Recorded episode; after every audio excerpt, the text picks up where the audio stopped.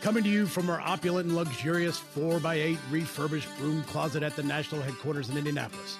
With duct tape studio lights and a mic that you barely can hear, we hope to entertain and educate you. This is the Tango Alpha Lima podcast. They call me crazy cause I'm facing all my giants. They try to scare me into thinking I can fight it. They tell me I should never even think of trying. But that's just me, I'm gonna live out in defiance. Hello, hello, hello, and welcome back to the Tango Alpha Lima podcast. I'm a little more casual today. As you can tell, I am not in the office. I'm at home because our office is closed today. Uh, so if you see me moving around and everything, it's because I'm wearing some Captain America pajamas and a t shirt. It is spectacular. I am joined, as always, by Jeff Daly of the Michigan Dailies, currently in Hollywood, California, and Ashley Garbulja Maldonado about three blocks from the festivities here recently. So it's good to see you alive and safe and looking as lovely as always. Ashley, oh, how's everything going? so going? Sweet, so sweet. It's uh, it's good. It's it's been a very turbulent time in DC. Um, I took a walk a few days ago. The labyrinth that is all concrete and fence, and almost twenty five now thousand National Guard to include my husband. So wild, um, but very reflective, and I'm I'm very hopeful. Good. So good. Jeff, how how's everything with Jeff? I'm doing great in the time machine back to the inauguration way back yeah. when when because uh, this is now in February. But um, I'm doing great here in California, so uh, let's get into it, man. Yeah, we've got a we've got a good one here today. We are going to be joined by Navy veteran Naveed Jamali, who was a former double agent for the FBI who now helps the underserved. Um, child of U.S. immigrants, he joined the military after the 9 11 attacks, calling it the defining moment of my life. Uh, but for three nerve wracking years, Naveed Jamali spied on America for the Russians, trading cash for thumb drives of sensitive technical data, selling out his own beloved country across noisy restaurant tables and in quiet parking lots or so the Russians believed anyway. In fact, he was a secret double agent working closely with the FBI every step of the way. Even though the USSR was no more, for Russia the Cold War had never ended. The United States was their main enemy. By the time the operation was finished, Jamali and his handlers had cast a bright light on Russian espionage operating out of the Russian mission to the UN in New York. Um, and they had a solid win. So he is a spectacular individual. He now appears on MSNBC fairly regularly, and I've had the opportunity to see him there. So I'm expecting big things out of this. So without uh, further ado, uh, we'll take a quick commercial break, and we'll be back with Naveed. Delete, delete. If you care about disabled veterans and children in need, and we know you do, donate today to the American Legion Veterans and Children's Foundation. Any amount helps. Donate online at legion.org forward slash donate. All right, and now we are joined by our special guest, Naveed Jamali, uh, who thank you for joining us today. We appreciate you taking time out of your day. I know you were on, uh, we were talking before how you were on MSNBC, and we have a slightly smaller audience, but, uh, you know, I'm sure there's a lot of crossover.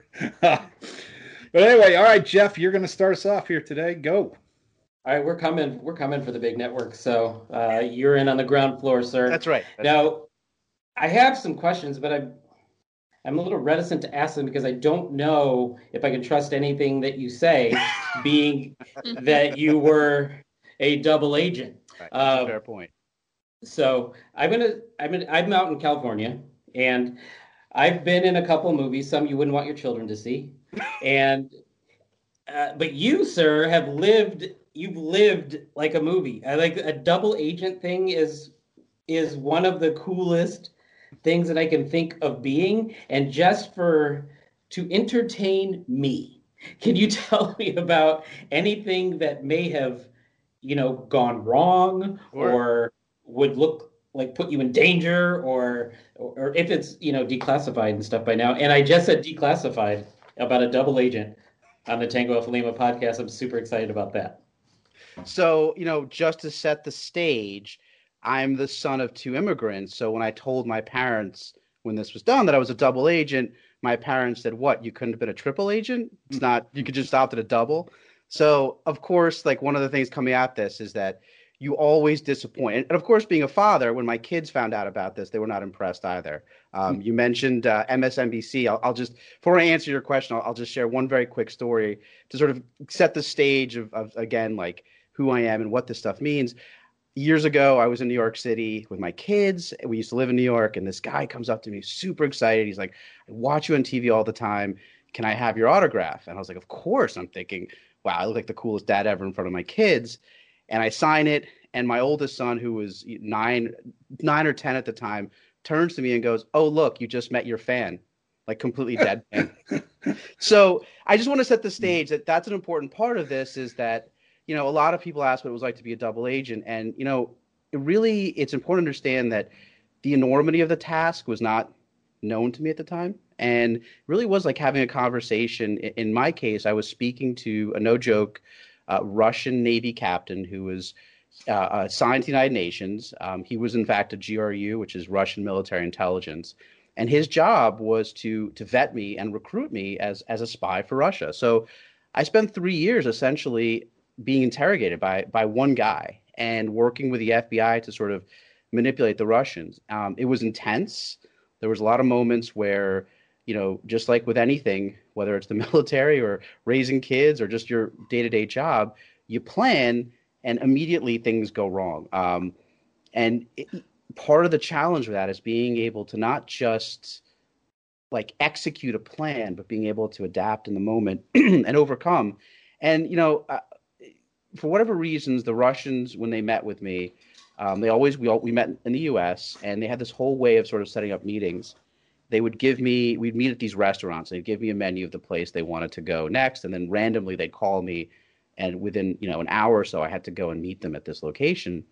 And the the comedic part about it is i don't know if this says something about me or it says something about them but they had a real penchant to meet me at hooters so one of the places that i would I would meet this Russian GRU senior officer is in a Wayne, New Jersey's Hooters and you know the like just the I don't know, it was surreal. I mean that's that's so when you say it's like a movie, yes, that's right.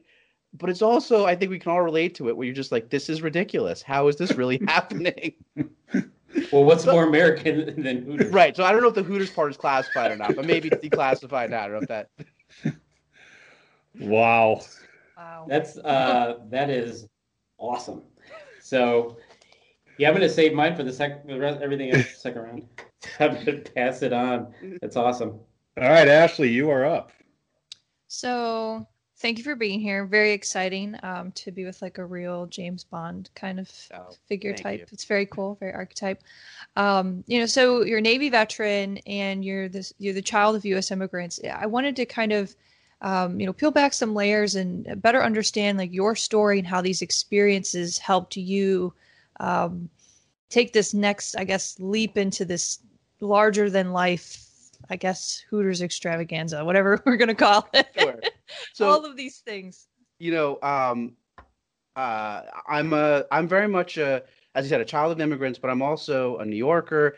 And for me, really, uh, my condolences. The, oh, thank you very much. I, am guessing you're not a Jets fan. Um, no. um, so, or a Mets fan, or well, anyway, we go, that's a whole yes. The condolences are are very much appreciated in that. Um, but the other thing is that you know 9/11 for me was this really defining moment. I was this young 20 something year old, and uh, I was working sort of a tech job, and um, when 9/11 happened, I felt very much the urge to do something. And believe it or not, my story becoming a double agent started very pedestrian, like many of my generation. I wanted to join the military. Um, I found this program with the Navy and applied to become an intelligence officer and didn't get in. And I had this really, you know, salt of the earth. It's sort of hard, unbelievable to say this about a recruiter, but he was actually a pretty decent guy. And he, um, guy named Lino Covarrubias, we still stay in touch actually. And um, he was like, look, man, if this is something you really want, you know, you're going to have to do it more than once. And so uh, I came up with this idea you know, the Russians have been coming to my parents ran the small defense contracting company in New York that supplied like West Point, Annapolis, um, with books. So like, you know, trading or, or uh, the FBI Academy. Like they would just come to them and they would order all their material for for training purposes, and that's what that's what they were. They were this this like small defense contractor firm. Decades ago, the Soviets actually come to their office and start a relationship um, with my parents in terms of getting stuff for them. And the FBI encouraged my parents to keep doing this so that they could keep tabs on the Soviets. When the Soviet Union cr- collapsed, the KGB came back. So It was the same stuff. This idea that the Soviet Union collapsed and the Russian started doing something different is, is BS, right? So it's the same, literally the same thing. So I grew up around this relationship with the Soviets, the Russians, the FBI, and my father, to his credit, really like made it seem like it was a big joke, and so I, I kind of became desensitized to it. So fast forward to 9/11, apply uh, to the Navy, don't get in, and they told me that if I could get some experience, that would help. And so literally, my goal was I went to the FBI and I said, "Look, I know you're you have a relationship with my parents and, and the Russians. I'm happy to help. In exchange, do you think you could write me a letter of recommendation?" And I just think that, like, I envision what those two FBI agents must have said when they walked out. You know, usually I'm guessing people come up and say, like, I've never paid taxes ever. Can you help me? And here I am asking literally for a letter of recommendation. so the, the funny thing, of course, is, as I'm sure you can all relate, is the adventure for me was really becoming a double agent. And you get into the military, and it's all like, you know, well, well, first you have to make sure that you get your DTS vouchers or your your you know your H1 or your your flu shot. Like that was the priority. Right. So, right, like it's death by bureaucracy. So it, it was the the amazing thing about um about doing this was was really that was my goal. And you talk about you know for me like being the son of two immigrants, really wanting to be American. The thing that being American defined that I defined as was like military service. It was just the most American thing I thought that one could do. And so it was really something that drove me. And in fact, you know, three years of doing this was pretty intense. And one of the things that I really hung on to was, um, you know, getting that commission. And you know, I kind of think back now and I'm like, man, I probably should have aimed higher as than trying to come in as an 01. I should have asked to come in as like an 06 or something. but you know, again, like you're young, you don't you don't think of any You of these know things. you don't know. No, exactly. That's exactly right. Yeah, I, I, I'll just go with mine because mine kind of bleeds off that. And I think one of the most interesting things is that, like, I think the career path for most people when they're, you know, little people and they're growing into big people is like, you know, I'm going to go into the military and then I'm going to go be in the CIA and I'm going to do all this high speed crap. And you basically went completely around. the opposite way. Like you, the only reason you were really a spy was to get into the Navy. Right. So, focusing mainly on the Navy side, what for? I, like I understand you wanted to serve in in the military, uh, as all of us did, but what, what like just that you were playing such a high level geopolitical game, and then you go to basic training, and Yeah. again you have to fill out your your Right. power of attorney and all this Right, other, you know, like right. so, like, what was that for you, and and how did you feel when you got into the Navy? Like, were you kind of let down by your experience there, or A hundred. So yes and no, right? I think we can all say that there are like some of the worst experiences, but also some of the best experiences, right? Like it's not, Yeah. you know, it's just not that clear cut. But you're absolutely right. People ask me like, you know, hey, I want to do this. What's the way to do it? I'm like, do not follow the way I did it. I did it completely ass backwards. yeah, There's a better way to do it, and and you're absolutely right. Look, you know, um, a lot of it, it's like I think about some of the people that I so I left, um, and I think about some of the people, my my friends that are still in that get promoted, for example, and it's like, you know, we were talking about uh, Medal of Honor uh, before, and I think about some of the people who get promoted, and it's like there's an emphasis on things like, you know, literally someone who did a better PowerPoint presentation. It's like the skills that you think you need that Right. advance you are not tied tethered to reality and i'm really happy that i got to do what i did with the fbi it was you know it was an absolutely defining moment really you know it wasn't until honestly until years later that i realized the enormity of it you know you talk about geopolitical man we, we called it the circle of trust. Like it was um, me and um, you know uh, two fbi agents and my wife were the only ones who knew what i was doing. And then there was the russians. So it was really you know a really small circle. Fast forward to you know getting in the navy and i have um, you know an e4 who comes up to me goes hey sir i just did my security clearance. And i think i might have run into a problem when they were asking me if i had anything to report i said uh, when he was coming back from doing a tour in gitmo I said I brought back some Cubans, and the woman was like, the investigator was like, "Oh, I don't think we have to worry about the cigars." He said, "No, the people." And of course, his security clearance gets locked up. So like that was the. So you go from this, wow, dealing with Russians to, to you know, to yeah. to to that, and it's just like um, I wouldn't trade. Like those were great moments, and it, you know, the great great kids, great people, honorable, like and decent. But there's a lot of BS that you run into, and honestly, you know, when you're working like an operation like this, there's no one else. It's just you. And so you really have this tremendous freedom that I don't think I ever really appreciated it until honestly years yeah. later. Yeah. You know? There is something freeing about, I mean, even when you're in a combat zone and it's like, well, you don't have to pay the heating bill. You don't have right. to, you don't have to make sure the garbage is taken out. Like you have your, your thing and it's self-contained and this is all that matters to you is within your field of view. So I think that's a, that's actually a really good point. Is I think that one of the things that whatever you do, whether it's the military or, or, anything else in this, like those are the moments that I think are really truly, you know, they leave a mark in that when you really do have true freedom. Because a lot of the things that we do, you have a boss, you know, you have, like you said, heating and, and gas bills, and you know, there are times when you get to do something, and it's just, uh, I, it sounds simple to say this, but it's like you're totally mission focused, right? Right. Like it's just this. There's nothing yeah. else that matters, and in a lot of ways, um, you know, I have to say that for for spouses and, and family, it's the exact opposite. But when you're doing that, it's a very simple life.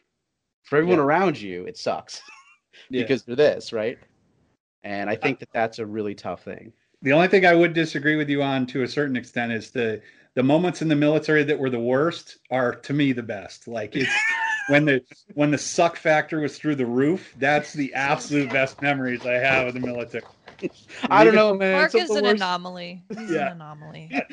Some of the worst moments where it was like, "Hey, did you get your, you know, your your? I mean, the shots, like the H1N1. I just remember like them losing paperwork and having to get the shot three times. It just things like that. Like I just I compare that to again when we are doing this, and I would say to the FBI, "Can we do this?" And they look, we look at each other and be like, "Why not?" Like, yeah. there's any paperwork? No, just go do it. No, let's do it. Wow. Right. Wow. That's awesome. All right, well, we're going to take a quick commercial break, and we'll be right back in a moment with Naveed Jamali. Delete, delete. So you were discharged with a 20% disability rating, but now you can't hear so well and need help. Contact an American Legion service officer. Service officers are free of charge and they help all veterans.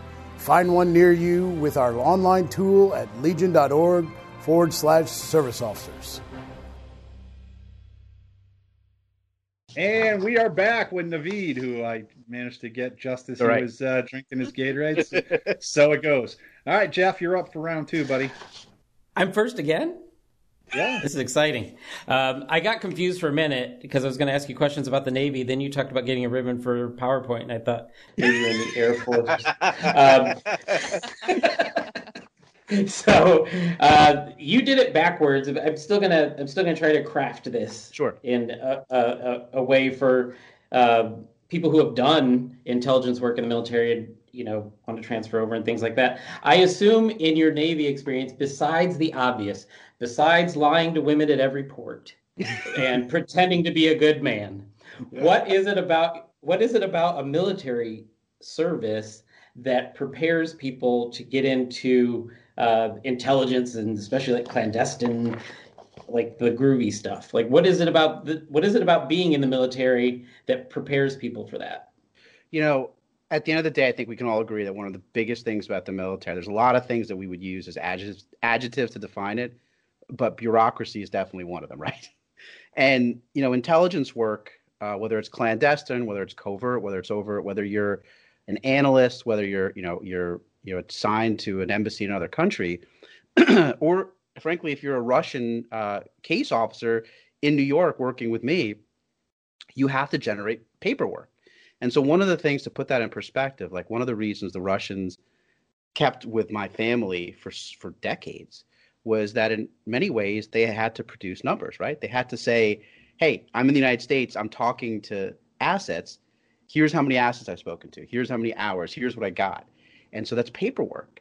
And as difficult as it is to sound, as this to like for people to conceptualize this, you know, if you're an intelligence officer, and again, intelligence officer, intelligence analyst, our job is not to go out there and like actually spy. Rather, the job of an intelligence officer is really to take intelligence from raw intelligence from different sources, whether it's a satellite, whether it's a person, and synthesize it and present it to a commander. And she or he is going to make an, a decision based on intelligence. Our, our job is not to make that decision. So that's really different than being actually someone out that's going out there and collecting stuff.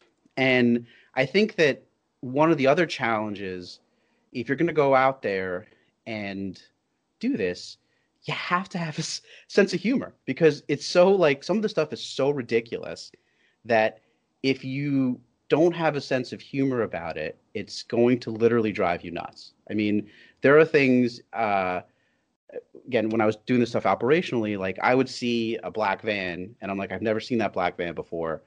Um, is it the FBI? Is it the Russians? Is it totally random? And literally, that could drive you nuts, like you because there's no way to figure it out. So if you sit there and try to think about it, you're like indecisive, right? So the goal is to always to so you have to be able to kind of move on.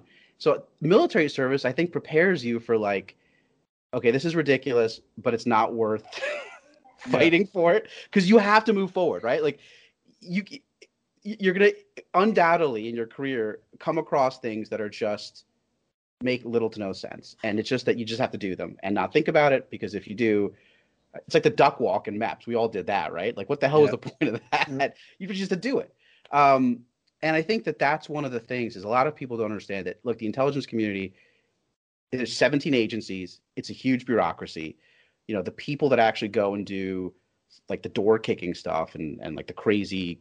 It's like it's like a tiny segment of the population, right? Right. I don't know if you know this. Wanda Sykes worked for the NSA, for example. She was logistics person, the Oh, comedian.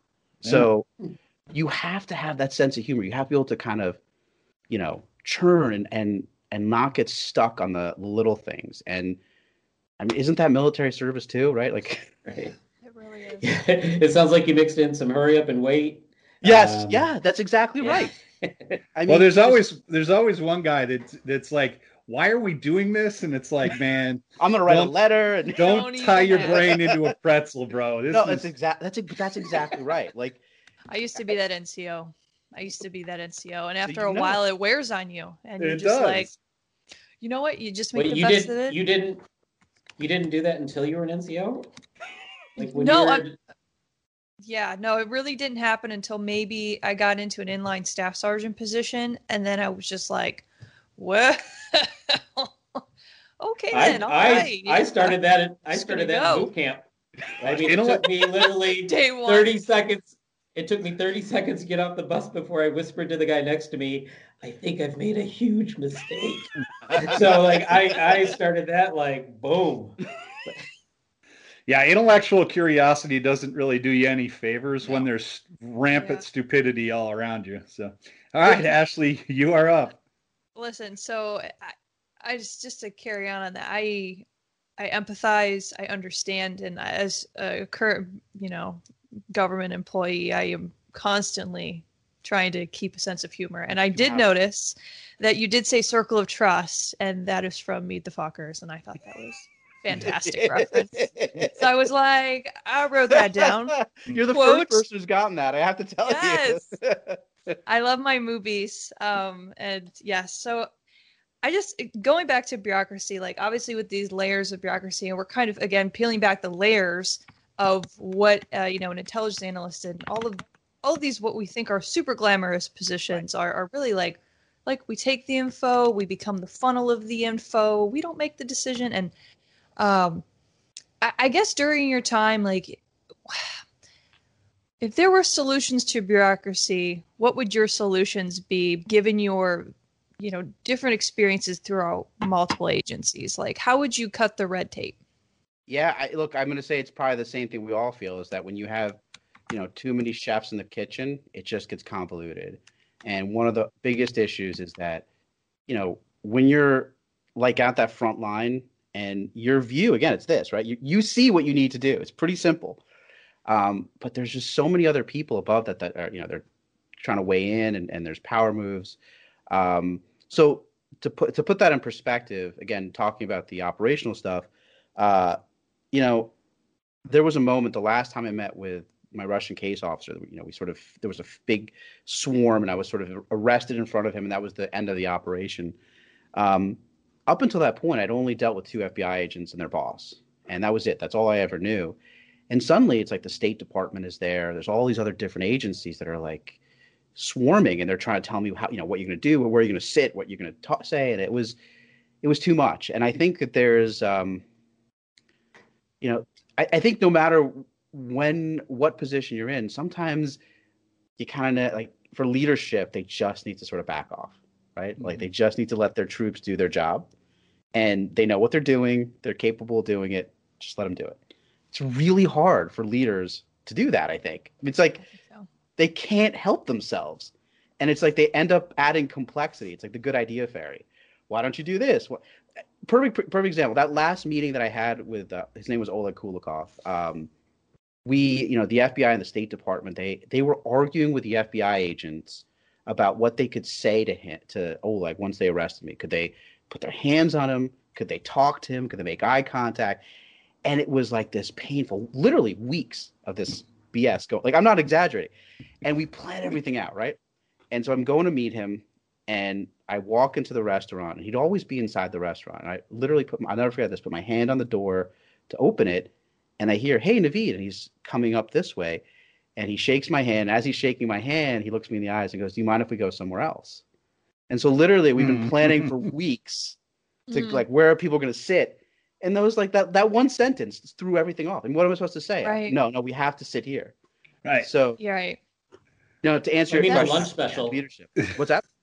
The lunch special. You got to tell. I I live for this. oh well, you know these were these were government employees. The best part about it is the FBI agents who were sitting inside got had ordered food already, and they waited to get it to go, and then ran out to the other restaurant. Their, and I'm not kidding. With their, their doggy bag because oh, they had to submit it, right? Like there's because that's oh. government world yeah i just as you're telling this like i have like literally had like mini flashbacks of incidents at work where i'm just like no no and things can change on a whim and i think you know having as a leader being flexible both yes. resilient and flexible having the sense of humor also being a servant leader where again you're like allowing your folks to do their jobs because that's what they're trained to do it just I always kind of I don't know if you're a Futurama fan, but I always think of Hermes sure. Conrad, and uh, I always I always think about him like getting these badges, you know what I mean, and like just creating yeah. like paperwork, and then he would just take it and then put it in the shredder, right? And it's like I understand you. We're like connecting on a deep level right now. That is just. Like, we, have yes. all been there. It's, it's yes. really hard to be a leader and, and I've never I've never been in this position, but I can imagine it's it must be very hard to be a leader and do the one thing that you're supposed to do in that moment, which is let go. You know, just like not do anything. Yeah. But I think a lot of people I think really, it's trust too. Yeah. A lot of it's trust and it's and it's weird too, especially now as, as we're moving into a, an administration change. I've I've seen a lot of that, and it's been um, it's been interesting, you know, where there's some folks that are like, well, all right, let's, you know, it's just another day in the office. And then you have some of your politicals that want to weigh in or they're leaving or they're trying to stay or whatever Gosh. the case may be. And it's like, oh, it's like just, just take the bow, go do what you're going to do. And it's just, it's fascinating. And I think as leaders, especially moving into, you know, 21st century, like political and like bureaucracy issues is, how do we overcome these things? How are we getting can we get individuals in positions where we then allow people to do the jobs and move forward reflect but move forward? And i, I think that's really um, i think that's really like the modern day challenge for americans right i think now. you're it's right. I, it's something we've all you know we've seen the worst and we've seen the best of it i'm sure. Mm-hmm. uh, it's really really hard but it's it's amazing that you know that really sets the tone you can't plan for success, right? No one, whenever we go do something, whatever it is, we're trying to do it to be successful in it. But the reality is that you can't plan things out to the nth degree. There's always going to be that hidden variable that you haven't planned for that that changes, and that's really where leadership just kind of has to cool cool it. And it sort of feels like I will say this in the in the Zoom era and the pandemic era, where everyone wants to, we don't have to fly to have meetings, but everyone wants to have, get on a Zoom call. Like I, I can only imagine that it feels like perhaps that may have become worse, where you have bosses who you've never seen before checking for updates and Oh you know, man, the like- micromanaging. yeah, oh my just god, like this flurry of craziness. It's like being back in Ohio. I always called our weather like Powerball weather. It was like you never knew what you were gonna get, and Right. and then it's like, hey, can you hear me? Can you see me? Oh, I'm on mute. Oh, sorry. Oh. And then it's like, then they're like giving you this laundry list of things, and you're just like, That sound that sounds like our pre-show. if anything, if anything, Can you hear me? Can can you you see- hear me? well, I guess if you're an NCO, you know, I would say, and you've got a bunch of troops out there, like give them a little bit of breathing space. You don't have to do like a check-in, a virtual check-in twice or three times a day. You know, you, like Right. part of it is just treat them a little bit like adults, right? All right, you got to get to know your troops too. I always thought that was important. I'm sure you've come across this just in your profession. It's like Yeah. building trust with people, understanding strengths and strengths and weaknesses, and how to build a team that helps accomplish the mission. And I know it was always, you know, mission always people, et cetera. But I've always said like people first and then mission second, because like what happens is, is if you take care of people, you know, they're they're going to take care of you, right? Just as you said, you don't need to make all those calls. Like let them let them figure it out. Give them opportunity, give them space. They will surprise you. That's right. I was always a big fan of when the company commander would say we're going to be in formation at seven, and then the platoon sergeant would say we're going to be in formation at six thirty, and then the squad leader would be. Yeah. And then next thing you know, poor forty. Joe is like, "It's five fifteen. Why am I standing here?" And it's like, well, because everyone above you had to make some modification to feel good about themselves. But anyway, what? You know uh, that, Mark, before you do, I wanted to because I'm tired of actually getting all the movie references. So I have, and I'm in Hollywood, so I have a movie reference. You sounded like it was you were in Office Space when he was being interviewed, and he says, "I have eight bosses, Bob. Eight. right. That means when I when I mess up, I have eight different people coming to tell me about it. Well, so there you go. he also says, "I wouldn't say I've missed work, Bob." And they're like, "You've missed a lot of work." It's like I wouldn't say I've missed it. I celebrate his entire collection. that the most quotable movie of all time. It's oh, just without a a, doubt. just a classic. Just a classic. So what uh, what's your calling now? I mean, you've done you've done Sure. the things that you aimed for, and now you actually have a better idea of what you can do with your life. What uh, what what can we expect in the on the So- horizon?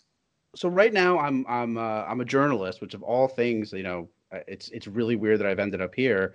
Um, I started off as so when I left uh, when I finished doing being a double agent and you know joined the uh, the Navy and then I, I got signed by MSNBC as an analyst, which was an amazing um, you know amazing sort of foray into media. I'd never done it before, um, and I think I would say to anyone listening, like I I think it's okay to start things and try things that aren't always safe, right? Like it's you don't know if you try, and I got lucky with that. Um, that kind of kind of springboarded me into actually um, being hired as a journalist for Newsweek, which is what I do now. Cover a lot of uh, national security, intelligence, um, but I still have a, a huge interest in.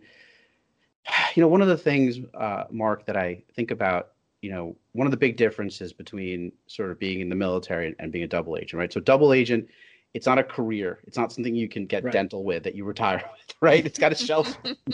No dental, got it. But I mm. think we can all agree that one of the challenges of, you know, there's a lot of people that want to serve in the military, that want to join the intelligence community.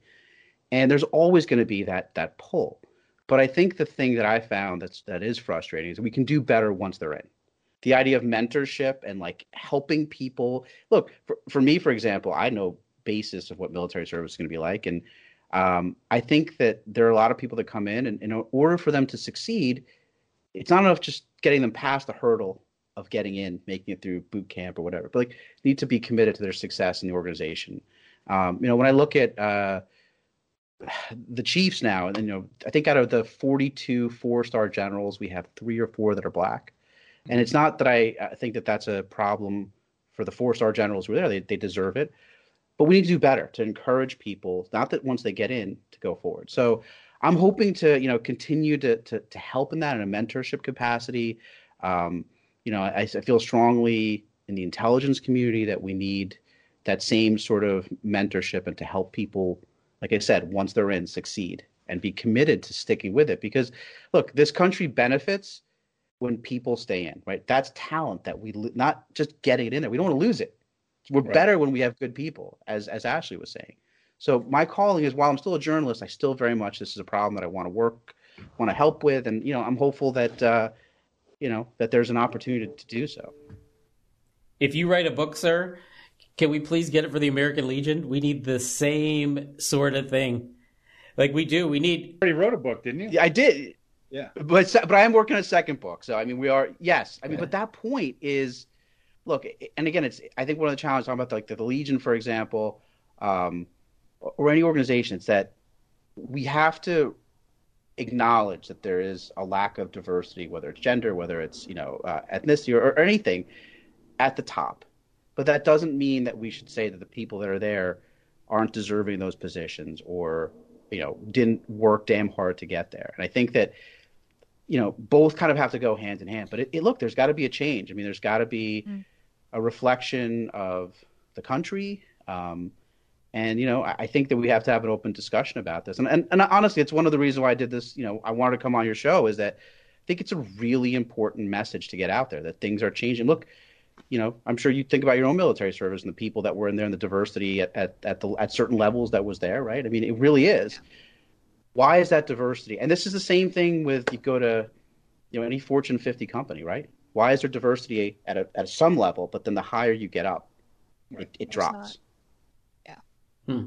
Well, I, I appreciated that mentorship thing and the even the talent drain, uh, inclusive of diversity and just exclusive of diversity.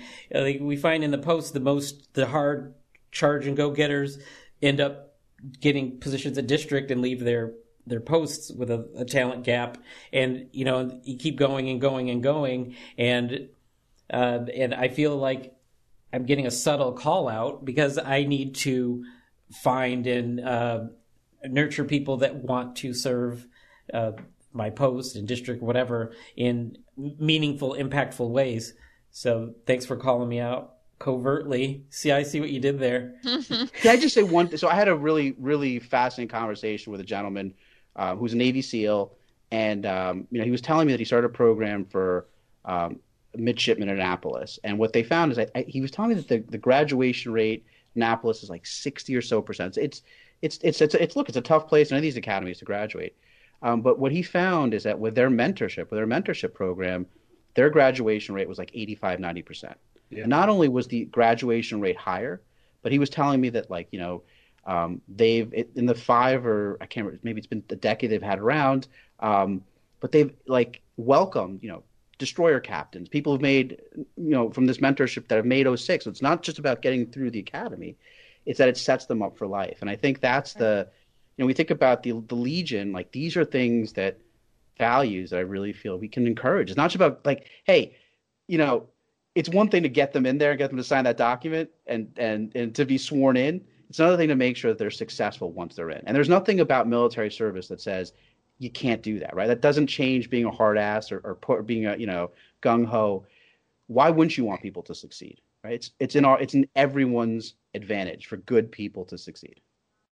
Well, thanks to Jeff saying you should write a book, and then Holly calling him out with. Uh, I, I can tell you that I have, as I as you were talking, I have already purchased on Audible oh, "How to Catch a Russian Spy: The True Story of an American Civilian Turned Double Agent." so, uh, yes, it is available on Amazon. So I will be uh, listening to that shortly. I'm just gonna say, like, I don't want to call anyone out, but there is someone wearing a red shirt who didn't prepare for this interview. yeah. well, here, burn. Burn. Really, Ashley? Like, we don't want to talk about. Go, go put a we don't want to talk about. I will say this. Have, I got I got interrupted in my question. As you, you, can see how what I deal with. It wasn't I got your interrupted. Question. I got interrupted in the middle of my question because I was saying I wanted him to write a book about mentorship and how it affects organizations. But as soon as I said read a book, you jumped in. No, you did write a book. It was a good save. It was a good save. Just, just saying, I didn't ask my question. I'm the, I'm the victim marine here. We're gonna we're gonna bypass two things. The first of which is it wasn't his question, and second of all. Second of all, your bio was literally two paragraphs, so that would have taken Jeff at least a day or two to get through it. So it, I will listen. If it makes you feel better, I'll write one in crayon and send it to you. exactly. There you go. Nice. Make sure it's red. Um, That's right. And I appreciate I appreciate all the rides too. So- send send the nubs of the crayons with it. He might get hungry while he's reading it. So super super duper random fun fact. So January is actually mentorship month, oh. National Mentor Mission. So I don't know. I just thought about that. Snap a fact. Throw it in the basket.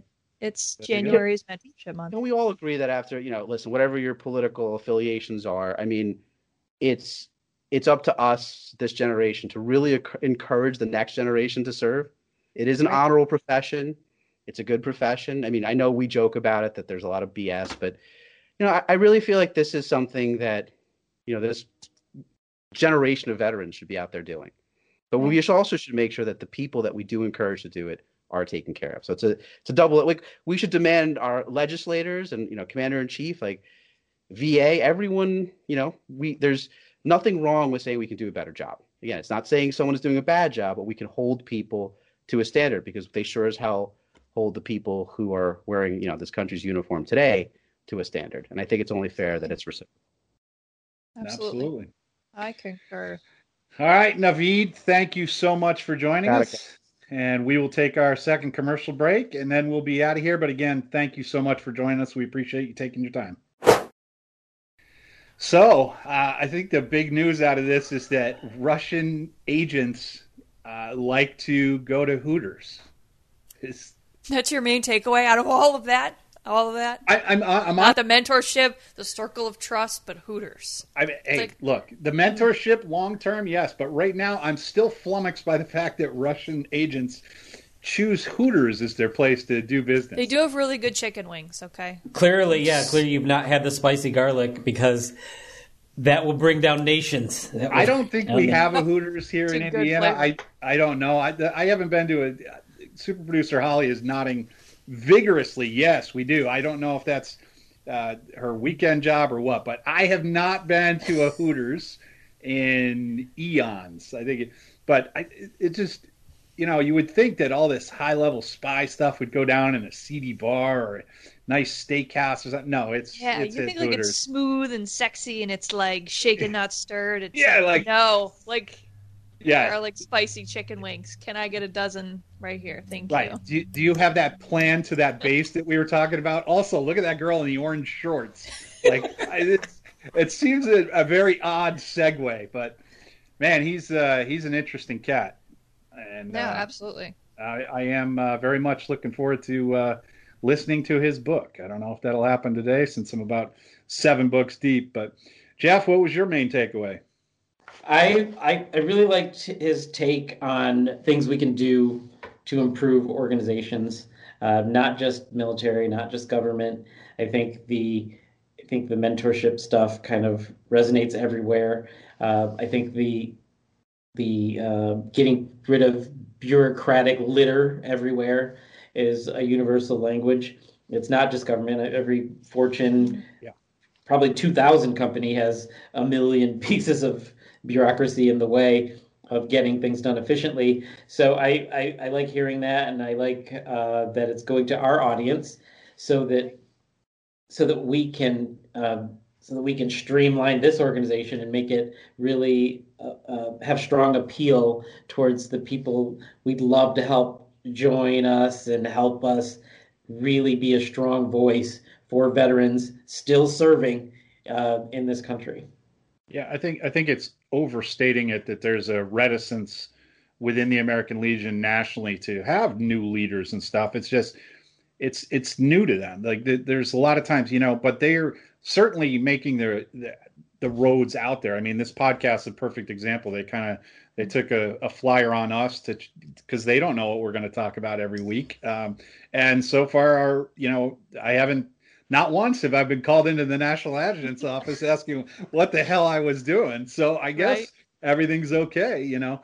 So yeah, I think I think that you know every organization goes through these these Mhm. time frames, and it's always in between wars because when you're doing the war, you know, But just like the World War II generation handed it off to the Korean, Korean handed it off to Vietnam, and now it's it's starting to be us that's coming into power. And the big thing is that we need to, like I said, just keep mentoring people below us and try to bring them along. You know, everybody's in the same the same basket, if you will. So It's about setting the example and being the example to follow. yeah, And I think his message of both di- both diversity, inclusive, understanding that the folks that are there have worked really hard, but we need to help lift others into positions where they can continue to make a difference, and that's where that mentorship piece really comes where comes into hand, regardless, as Jeff said, whether you're in a bureaucracy, a government agency, right, to a mom and pop organization, to wherever you are, like holding those principles first and like making sure that we're taking care of people, putting people first is really um, what we need to do to, to cultivate a challenge and continue to grow. I agree. All right, folks. Well, that will do it for uh, do it for us today, anyway. And we will see you back here next week. Bye.